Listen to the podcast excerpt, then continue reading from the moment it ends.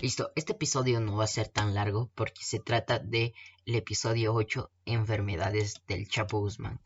Sufre de, o sea, no es un hombre, es como una persona común que tiene muchas enfermedades y eso es muy grave para él porque está en una edad de, ya, una edad de tercera edad porque ya tiene 64 años.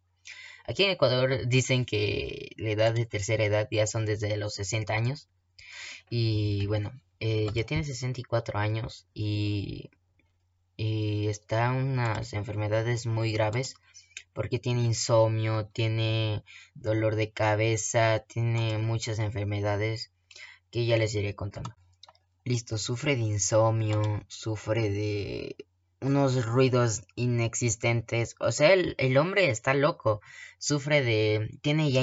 Eh, sufre de problemas de memoria no sé cómo se dice, Alzheimer, Alzheimer, algo así, Alzheimer, eh, no sé, pero sufre de problemas ya de memoria, que ya no recuerda.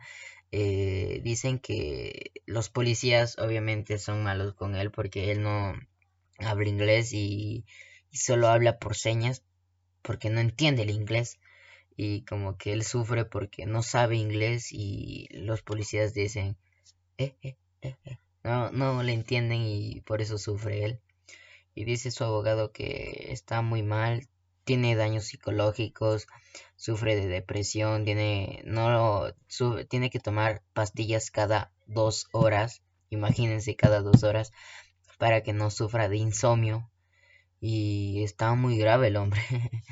bueno, por eso niños y chicos y chicas no se metan en eso.